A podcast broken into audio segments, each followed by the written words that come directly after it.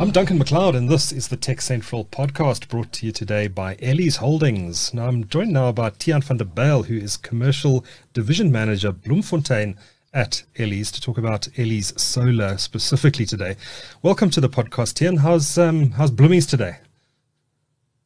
Thank you very much for having me, Duncan. Um, Bloemfontein as well. We're having piles of rain, so it's not good for the solar industry, but it's it's very good for the rest of us, so it's, it's all good.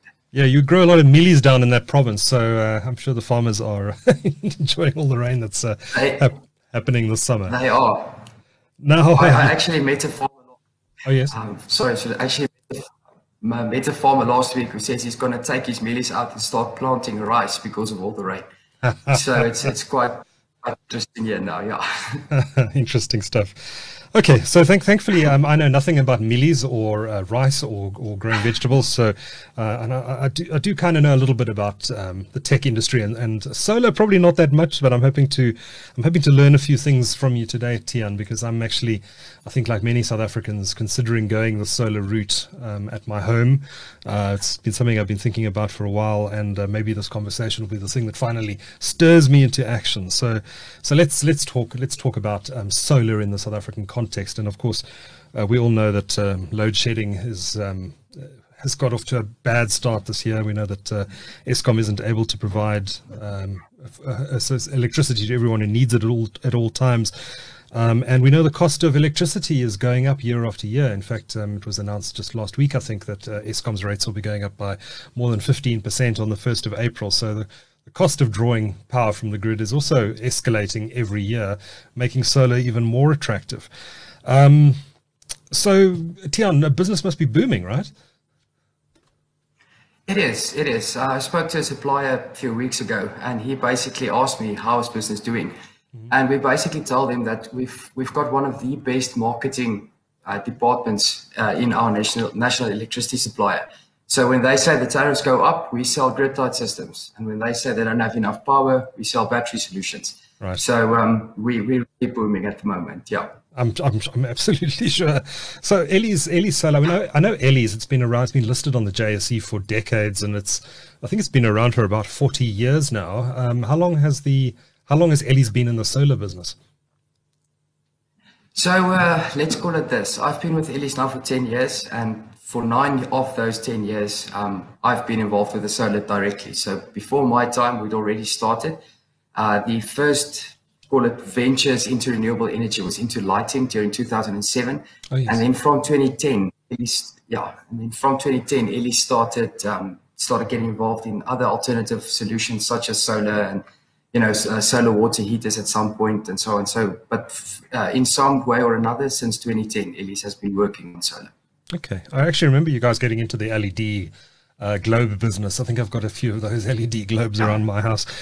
Um, but um, I hope they're still working.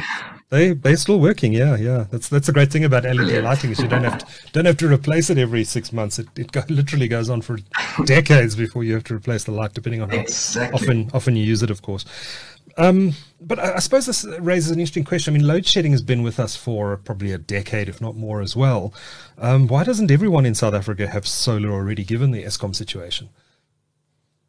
So at the moment, I think there's a lot of misconceptions in the market. There's a lot of myths that exist. So people tend to be, they've got this idea that solar is extremely expensive, and it's extremely expensive to try and get off the grid. And so people have been educated wrong. Uh, there's a lot of uh, more, a lot more opportunities um, in the market um, for starting small and so on nowadays. And so the reason why I think most people haven't gone this route yet is because they, firstly, uneducated um, in terms of the cost to get there, and secondly, in terms of the products that are available to them. Um, people do tend to think that it's a daunting thing to get off the grid and to get some storage going or save some electricity, but that's not the case anymore. It used to be. I'm speaking from experience, definitely used to be, but nowadays it's much easier. You can start much smaller, much more affordable. And so I think that's why we're seeing this influx in, in people actually taking the steps to move away from the national supplier and away from the um, expensive electricity um, yeah. suppliers. That Yeah. Well, let's, let's talk about cost, because, um, you know, subliminally, I suppose that's the thing that's been holding me back from doing a project is, is um, and I haven't even got quotes, but the, the thing that's been holding me back is, oh, this thing must be bloody expensive. How how can I afford to put solar panels all over my roof? It's going to cost me an absolute fortune. But you say that's not the case anymore. Pricing has uh, has come down. What what are we looking at? If I mean, let's say let's say I'm a, I have a medium-sized house. Um, I'm keen to at least reduce my reliance on, on Eskom, particularly during the daytime. Um, How, how, what, what sort of investments are we looking at? How would I approach a project like that? What should I be thinking about first? Right, so the first thing that you need to always remember is that each and every solution will be unique. So your needs will differ from the needs of your neighbor. You've already got L E D lighting, which is good, but he might not have taken that step yet. And so his system will be more expensive, and, and he's got to have a lot more um, considerations to take. So the first step would be to go and say, listen, what is my electricity consumption? Do I know how much electricity I use per day? And do I know what appliances I need to run autonomously from my system, um, from Eskom or whatever the case may be? So that's the first thing to remember, is each system will be unique. Now, Ellies guides our customers through this process. So what we do is, if we can't uh, reach a proper uh, estimate based on consumption per day or whatever the case may be, we put a meter into your house. We run this meter for about ten days. Free of charge. We give you a demand profile, which tells you when you use electricity, how much electricity you're using.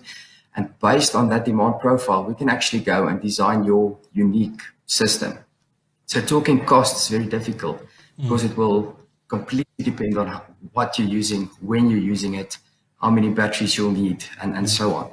Um, but that being said, with the technology in the market today, you can actually start off without solar panels. You talked about putting solar panels on your roof. If, if load shedding is an issue, start without panels. Start with a storage solution and make sure that if there is load shedding, you can run your, your home for those two or three hours that, that the grid is down.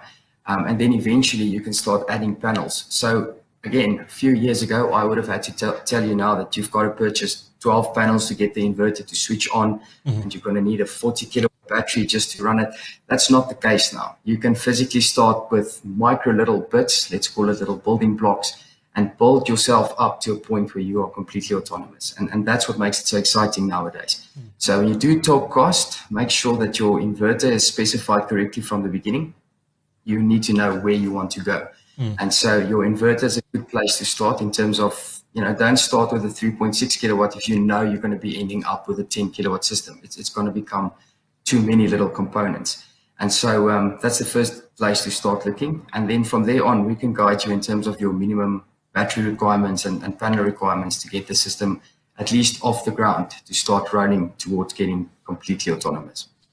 So let's, let's, let's delve a bit into a bit more detail about inverters and batteries. Um, often when I speak to someone about solar solutions, they always say, well, you've got to determine how much battery storage you're going to need.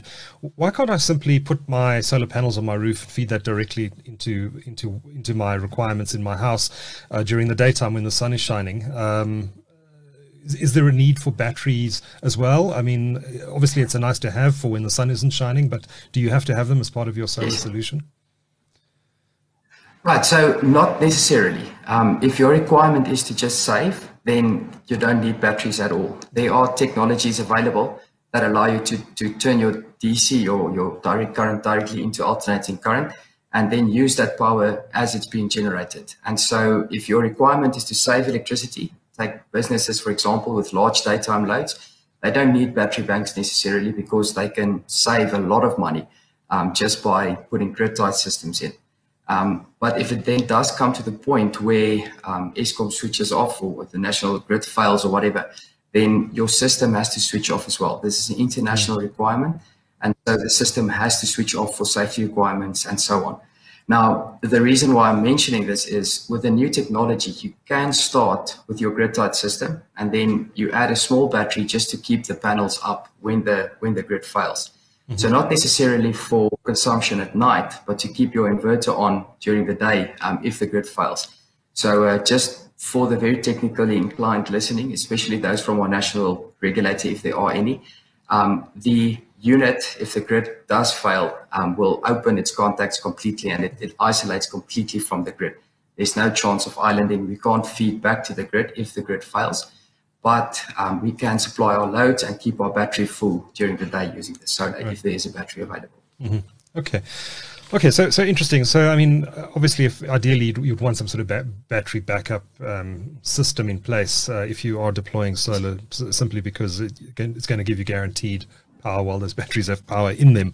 But um, there are different types Brilliant. of battery battery in the market, of course, as well. And uh, uh, I think uh, many uh, previous solar installations have been done using, um, I think they're called lead acid batteries, those big deep cycle batteries, um, uh, which are relatively cheap, but um, re you require a, a fairly large number of them, uh, depending on what you're trying to power. Now, we know that uh, the electric car industry is um, actively using lithium ion batteries, which are the same batteries you find in your smartphone.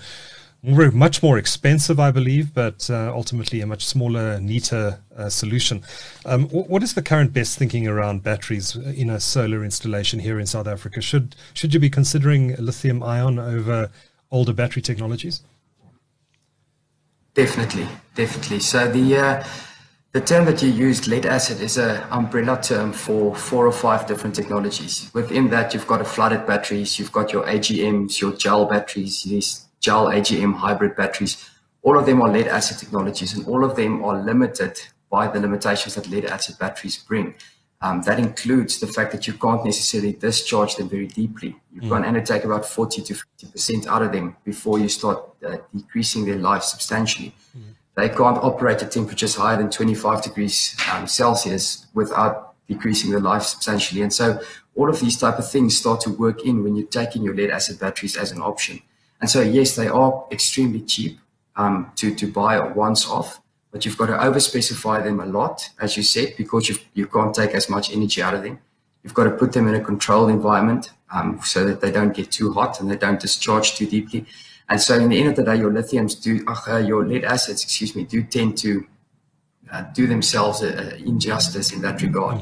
So when you do the mathematics, uh, lithium batteries, if you've got the correct inverter installed, will give you a ten-year warranty, and you can discharge them deeper, whatever, but, but that warranty is important, because a, a lead acid battery, even well maintained at a fifty percent depth of discharge and so on, will only give you about, at the best, three years of life.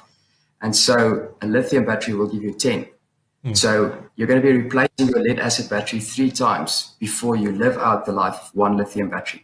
And so we've definitely seen a massive tendency, not only residentially, but commercially as well, to go to these lithium batteries, because they, they offer so much more um, storage, of, um, storage uh, secure storage. Um, they can discharge much more um, stable when they do get discharged. Uh, they protect themselves. It's, it's a phenomenal market. The lithium market is really phenomenal. And uh, there are quite a few options available in the market. You know, um, you've got guys like Um, you've got guys building these huge batteries, um, once-off blocks. You've got modular solutions that you can build in three or five kilowatt increments, and so the options are absolutely limitless, which is which is phenomenal for us. Interesting. And how, how, what's happened with uh, the cost of lithium-ion batteries? I imagine that with all the demand from E V manufacturers to put these in, in vehicles, uh, that there is that that that supply has been tight. Have we seen pricing increasing as a result of all the the um, vehicle manufacturers bringing E Vs into the marketplace, or has pricing come down because of economies of scale? It, it seems like economies of scale is helping a lot. So the price have come down substantially over the past few years. Um, we actually did a few sums now recently for a few customers where the lead acid batteries actually worked out, initial cost worked out more than lithiums. And so you wow. can get in a situation where lithium battery is very well on par with the lead acids that are available. Mm, and uh, and I guess as a, a, sorry, Tiaan. Uh, sorry, I said especially on a commercial and industrial scale, when you start going right. for your two volt lead acids and so on, the pricing is, is extremely high when you compare it to lithiums. Interesting, interesting. I was um I was touring a, a local uh, data center. I won't say which one uh, the other day. And um, uh, it's one of the bigger ones, massive data center, and uh, their, their backups are all running. Uh, they've got generators, obviously, but uh, their, their backups before the generators kick in, if there's a power failure, are all lead acid, which which amazed me. Yeah. But yes, so it, it comes down to the cycles. Yeah. Mm. Mm. Correct. So it comes down to the cycle. So these will only work for the thirty minutes that it takes, or three minutes or five minutes or whatever that it takes to get that generator to start up. After that, they get charged back up again and they stand on float. And so they, they very, very often they're not used uh, deeply. Mm. And, uh, you know, if you, interesting uh, little analogy, if I may. So basically, the customer's now gone and spent a lot of money to put uh, a system in place that it can only use for five to ten minutes until the gen comes in, and then, you know, it switches back on again.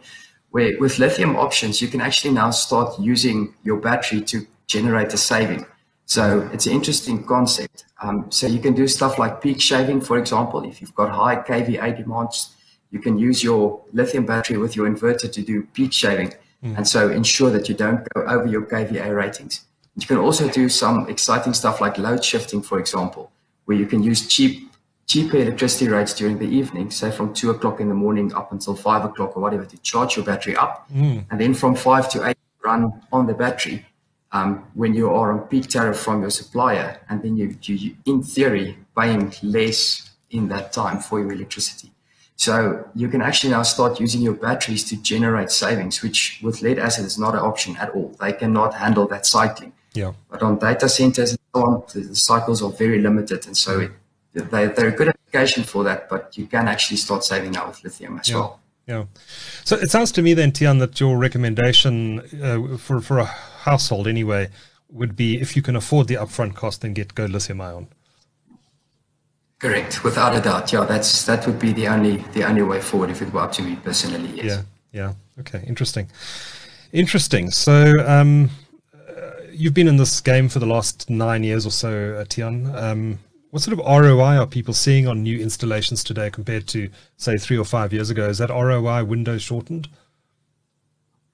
It has, yeah. So on your grid-tied systems, when we initially started a few years ago, you, because of the costs that were high on your panels and so on, um, you were looking at returns on investments of about six to seven years. And um, now, with most costs included, you can go down to three to four years on grid-tied systems. Even battery systems are starting to see returns on investment in terms of eight, maybe nine years um, on residential installations. And so the return on investments have definitely shortened a lot um, because the prices have come down, number one. But secondly, also because the technologies now allow us to, we can use our technology much better. Mm. And so because that, uh, that point we made earlier about batteries now also including to your saving, you can also incorporate that in your Um, in your calculations, and so your return on investments have come down significantly. They're very, very quick now. Mm.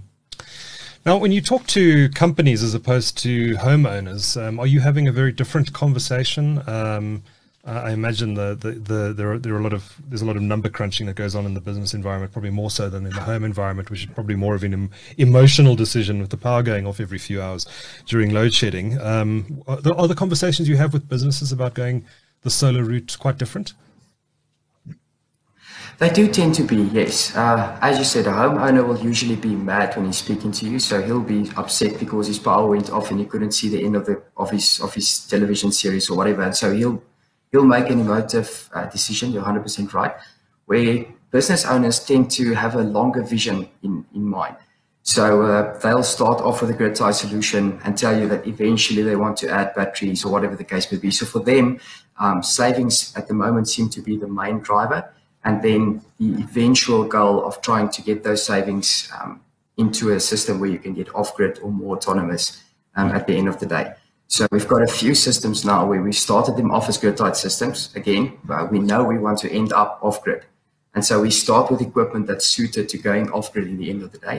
But we started them off on grid-tied systems. And then once the, let's call it the savings that they've accumulated from that system starts to pay the batteries and so on, they can actually start by uh, buying those batteries from the savings, yeah. and then eventually they can go completely off grid. Yeah, are there are there ways though to make it easier for businesses to make the, make these decisions, to make the decision to go solar? Are there ways that they can reduce the upfront cost of de deploying the technology? They are, yes. So uh, it's a it's a very good question. That it's a question that I wish more people asked.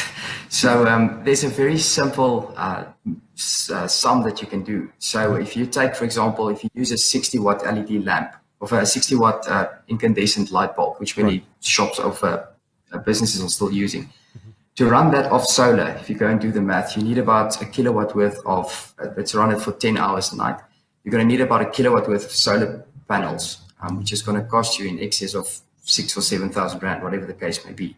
And the battery capacity to run that is one hundred amp hours. So that's going to cost you another two thousand or whatever the case may be. So to run that one little lamp might cost you ten thousand rand.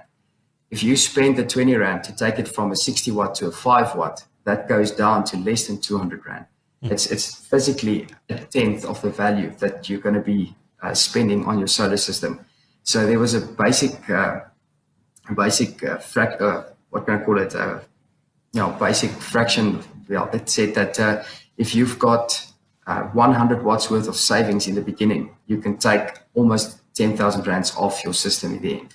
So for every one hundred watts, you can take ten thousand off. So for businesses, start by going, looking at your carbon footprint, not your carbon footprint, but your electricity usage. Start looking at your uh, lighting, um, stuff like your soft starters on your aircons, try using inverter aircons and stuff like that, and, and decrease your demand before trying to go for solar. Because in the end of the day, that will make massive savings on the system that you need to recommend in the end of the day. Mm, mm, and to make a good point there, yeah, if you've got, uh, if you've got those old school light bulbs, you, sh you should have replaced them already, because they... They're um, probably contributing a significant chunk of your electricity bill if you've, if you've got those uh, one hundred watt globes uh, installed around your garden, for example. So it seems like a logical, Correct. logical Correct. place yeah. to start, yeah. Yes.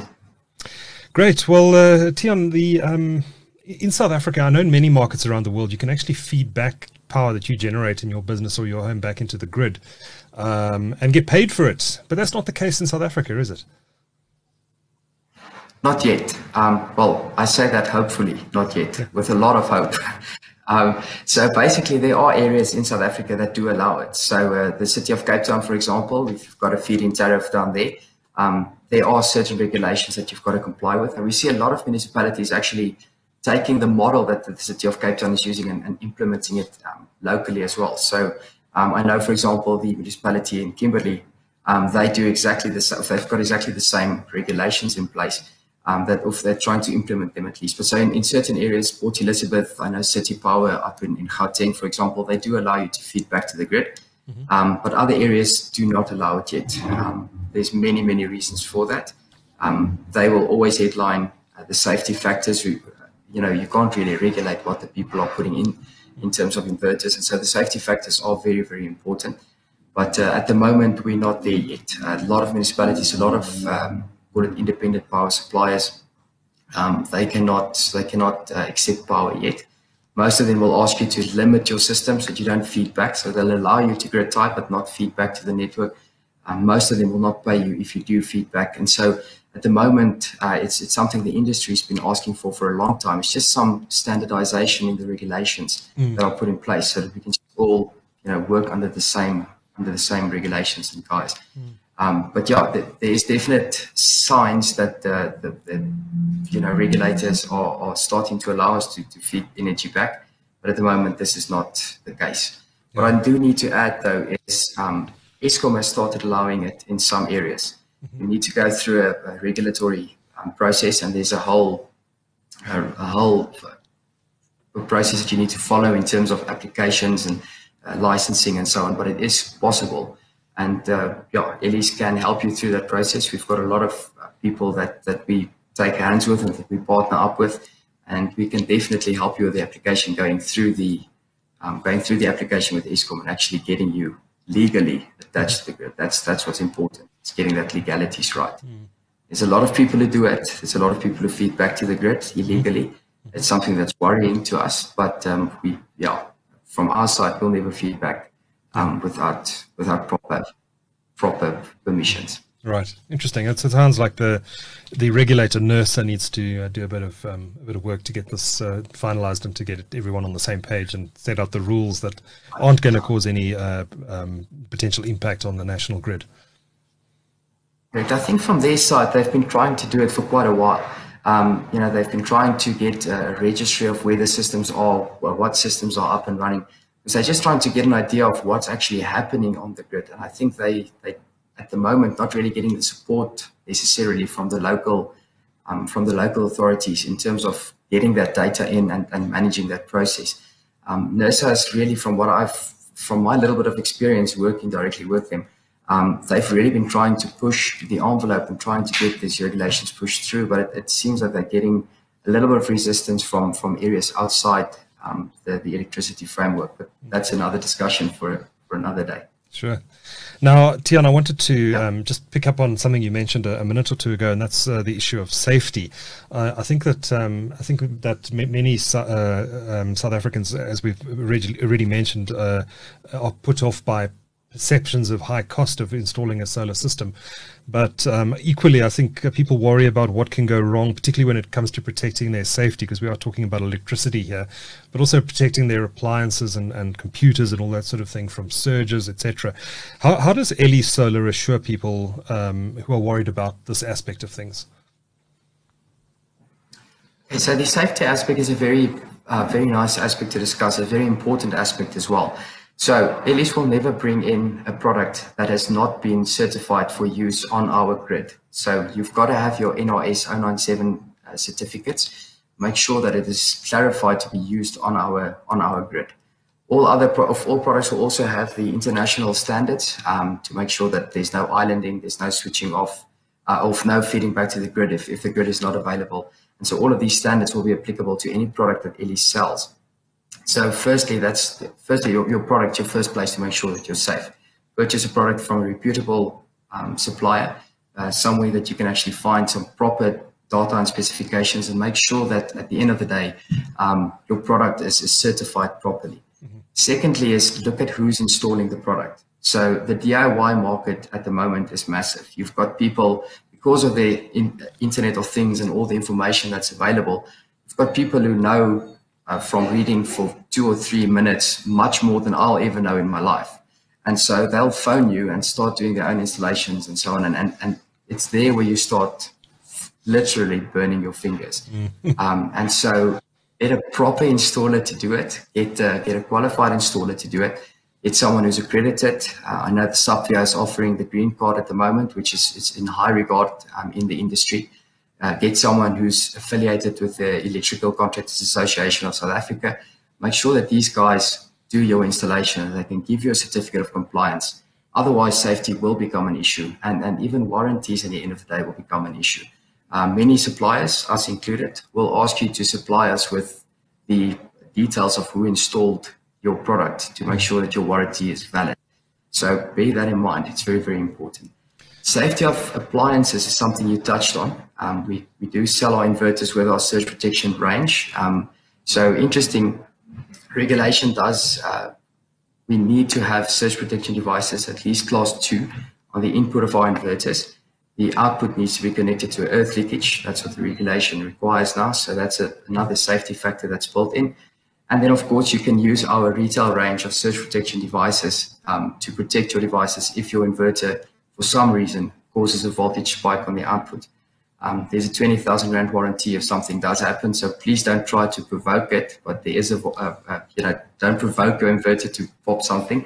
But um, there is a warranty um, if you use those on the output, and so we sell them as part of our solution as well for the added protection and, and yeah. peace of mind. Yeah, yeah. It's interesting what you say about a, a C O C. I mean, um, you've, you've got to have C O Cs uh, for various um, a- aspects. I think of your electricity, your electrical installation. If you've got, uh, if you've got a gas stove at home, for example, you've got to have a C O C. Um, do you? What are the regulations state around this in South Africa at the moment? If you get a solar installation done, are you required by law to have a C O C? And then when you sell your house, are you required to update that C O C? Uh, so the uh, the new SANS regulations are starting to come in play now, which is quite nice. So in the past there was no, uh, there were no real, um, you know, you made a, a note on your C O C that you complete and just basically said this part of the installation pertains to the solar installation, and I tested that it isn't going to explode. That's basically okay, basically what it said, um, in very very layman terms. Sorry about that. But yeah, so. Um, So, but, but now we do see that SANS one oh one four two has started to actually um, regulate what these guys are installing, how it's being installed. Um, and it's, it's finally starting to see different uh, regulations that are, are starting to come into your C O C. So it's definitely in the developmental phase. Um, and, and the C O C is going to be protecting you a lot, a lot more um, in terms of compliance to the solar regulations, which are being completed as we speak. Mm-hmm. Now, you must, uh, Tiaan, you must have been involved in um, a, a number of very interesting uh, client installations over the years. Um, what are some of the more memorable ones that you've done? And have you um, have you had instances where homeowners have asked you to take them completely off the national grid? We've got several of those, yes. So um, if you look at the pictures behind me here, they're not stock items over stock images. They all are systems. And um, there's just a few of them. There's, there's physically hundreds more. But um, so basically, yeah, we've, we've had a few very interesting instances. We've got people who've got very good ideas and very interesting ideas. Um, our personal largest system, which is almost, uh, well, if they, if they manage their consumption a bit better, they'll be off-grid completely. There's actually a, a large um, automotive um, dealers, dealership in Northwest. Oh, yeah. That's a nice big sixty watt system, battery-based. And so um, we have, we've got a diesel generator integrated in there. So, you know, we got a phone call from, the, from a customer a few days ago, and he said, listen, uh, he was working. He heard the generator start up, and then two hours later, the generator switched off, and he couldn't figure out what was going on until he tried to go to the shops and found out that the whole town's power had been off for a few hours the day already. Okay. And so we're definitely in a situation where businesses can actually run autonomously. We've got a lot of off-grid situations, a lot of installations in Botswana. Namibia's got a lot of, of uh, installations that have been done by a branch up there. And so, yes, there's a lot of um, potential. We've been involved with a lot of exciting projects, and, and it's, a, it's a definitely a lovely industry to be working in. Yeah, yeah, interesting. But if, if a household wants to go entirely off-grid, is there typically enough space on the roof to put in sufficient solar panels to allow for that? That's a very good question. So uh, we, we do see in many cases that you, that you do struggle to fit all the panels on, hmm. uh, but there are alternative options to try and get that sorted out. So in short, the answer would be if you don't have enough northward-facing or north-orientated roof space, you know, get multiple M P P Ts and, and fill more roof spaces. So that's that's an easy answer to that. Sorry, um, get so multiple what? The, uh, multiple M P P Ts, yeah.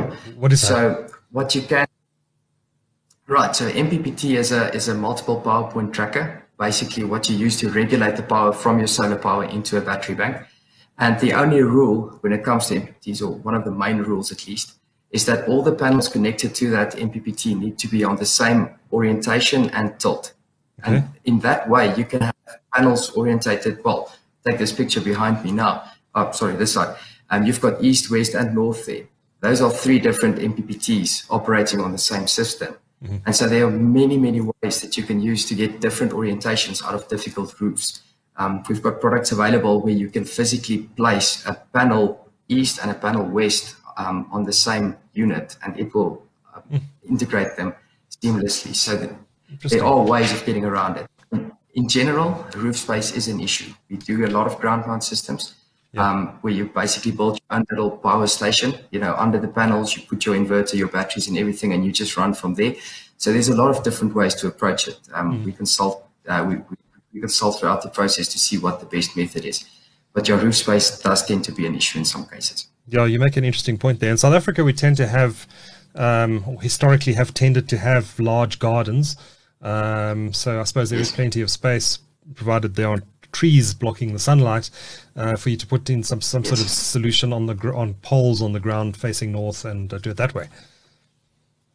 Correct, yeah. We've had a few situations where we've done that. It works very, very nicely. Everything is centralized. And so you've got your own, call it your own little mini power station um, that you can run from there. So it, it works very, very nicely to do that, to take that method into account. We've done that in the past as well. Now, it sounds like uh, I was going to ask uh, what, what the limitations are of what you can do in terms of what you can do with um, with Ellies Solar Solutions, but it sounds like you guys can pretty much do all of it. yeah, well, yeah, that's that's what we're trying to achieve at least. So um, the whole thing is about come, uh, the whole thing is about proper communication and proper planning. Yeah. So if you come to us with a with a need or with something that you want to achieve, share it with us, and we can we can. You know, we can apply our minds with you, we can build the process with you, we can walk the journey with you, and eventually get to where you need to be. Um, you know, you can start so small now. You can start with, with one battery, and, and you know you're going to need five in the end of the day, but mm. you can start with one, and we'll, we'll guide you through that process um, throughout. You know, it's something that, that I think not many other suppliers are willing to do. You know, it's very easy to sell and run. Um, it's something that we've seen in the market a lot as well. You know, these fly-by-night guys come along, they put up a system, and then when something goes wrong, you, you can't even find their, their addresses or their P O boxes in many cases. And so um, it's very important to, to get someone who's reputable, who has an address in your town, you know, or nearby at least, that you can go to and, and, and discuss these these hopes and aspirations with, because, you know, they become our dreams and aspirations as well, and we build it with you. For us, it's just as important to see you off the grid and happy as it is, you know, for yourself to see you there. It's it's it's what makes it so much fun at the moment. Yeah, and you're based in, in Bloemfontein, but you you mentioned to me before we started recording today that you travel all over the country. Um, Ellies, uh, I know it's a national business. Do you have representation across the country? Can you do a solar installation in a small town, for example? Definitely, yes. So uh, I'm I'm going to give you. Uh, we've got twenty-two trade-in locations across the country.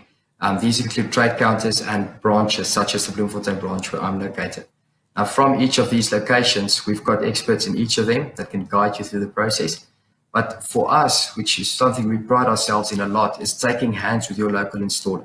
So it doesn't help for me sitting in Bloemfontein and you sitting in a place like Christiana or Freiburg or whatever the case may be, which is four hours drive from me, and me selling you a product without having someone there who can check out if it's if it's if, you know, if it's a simple product to fix or whatever the case may be. So we take hands with whoever the installer is in the area. We train them, we empower them, we show them our system, and eventually you've got local support in each and every little town. Um, I don't have my maps behind me in this uh, particular space in the office, but we've got a, a map where we pin each installer across our region. And um, I've, I've got to say, we, we're quite well represented. We can we can reach you within two or three hours in, in most areas of the country. Right. Right, good stuff.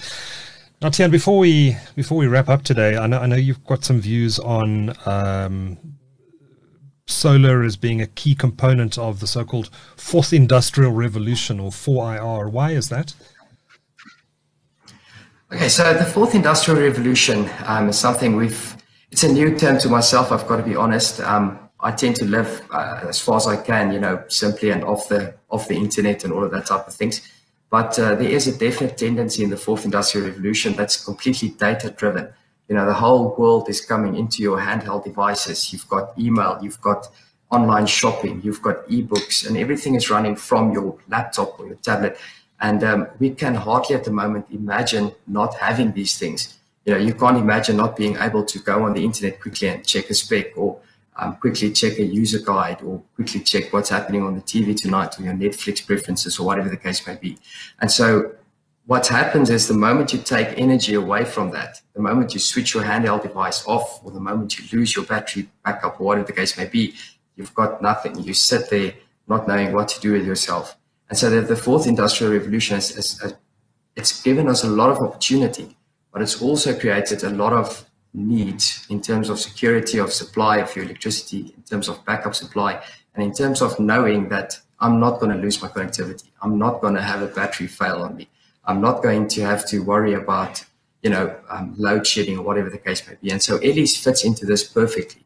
We've got a range of solutions, from little power bank backups for your mm-hmm. Wi-Fi routers and fiber routers, all the way up to off-grid solutions for businesses, industries, your house, whatever the case may be. And so whatever your need is, we've got something that, that will allow you to still be part of this fourth, um, fourth uh, uh, industry industrial revolution, four I R. That's the one. That's the one. Yes, thank you. Pleasure, Tiaan. It was a great discussion. Uh, really interesting uh, insights uh, shared there. I think uh, people who are considering going off-grid are going to find this discussion very valuable. I uh, look forward to uh, my own solar projects, embarking on that in due course, and uh, learning more about how the whole process works, and uh, hopefully paying a little please, less to... Please um, give us a call. I'll do that. Um, less. And hopefully, as I was, I was about to say, pay, paying less to our national utility, which is always a... a good thing if you're saving money, right? And uh, I think at the end of the day, it's not only convenience and uh, the ability to have power when the electricity goes out, but uh, also that uh, ultimately you're going to achieve a return on your investment and actually save some money down the track. So it's a bit of a no-brainer in that respect as well. But uh, Tiaan, exactly. Tiaan, Tiaan van der Bijl is Commercial Division Manager, Bloemfontein at Ellies. Thanks so much for talking to Tech Central today. Much appreciated, Duncan. Thank you very much for your time.